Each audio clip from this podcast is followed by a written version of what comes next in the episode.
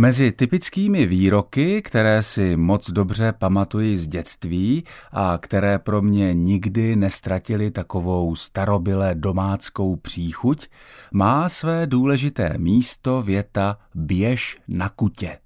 Slýchal jsem to docela často, protože jako skoro všechny děti jsem se ani já neměl k tomu, abych nějak brzy chodil spát.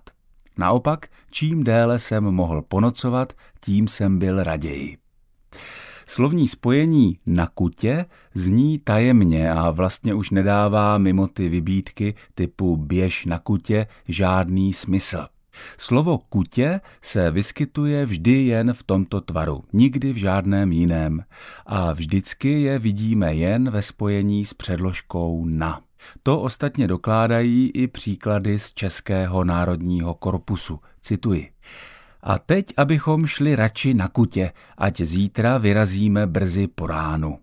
Nebo řekla, že je čas jít na kutě. A nebo jakmile budu mít padla, pomažu rovnou na kutě. Konec citací.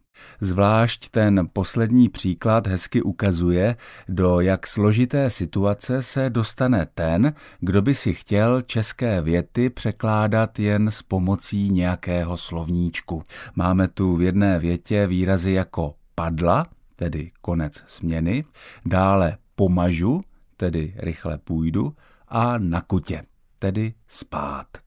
Příruční slovník jazyka českého, který vycházel od 30. do 50. let 20. století, má i samostatné heslo kutě a toto podivné slovo vykládá jako lůžko nebo pelech.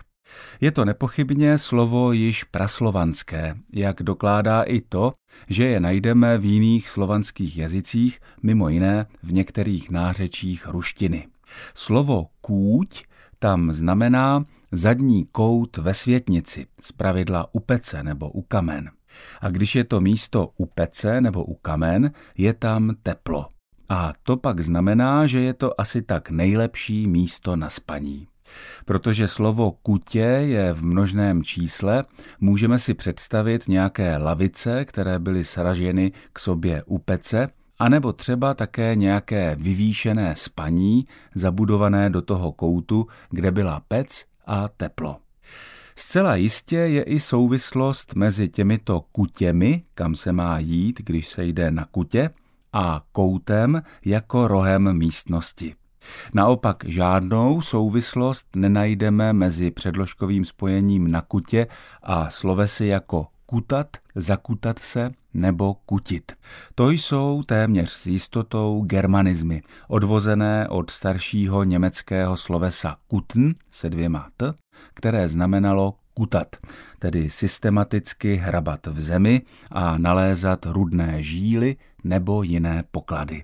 Z Olomouckého studia Českého rozhlasu se s vámi loučí Ondřej Bláha. Český rozhlas Olomouc poslouchejte na frekvenci 106,8 FM. Naladit si nás můžete také na frekvencích 88,7 Lipník nad Bečvou, 101,6 Hulín Holý Kopec a 92,8 Radíkov.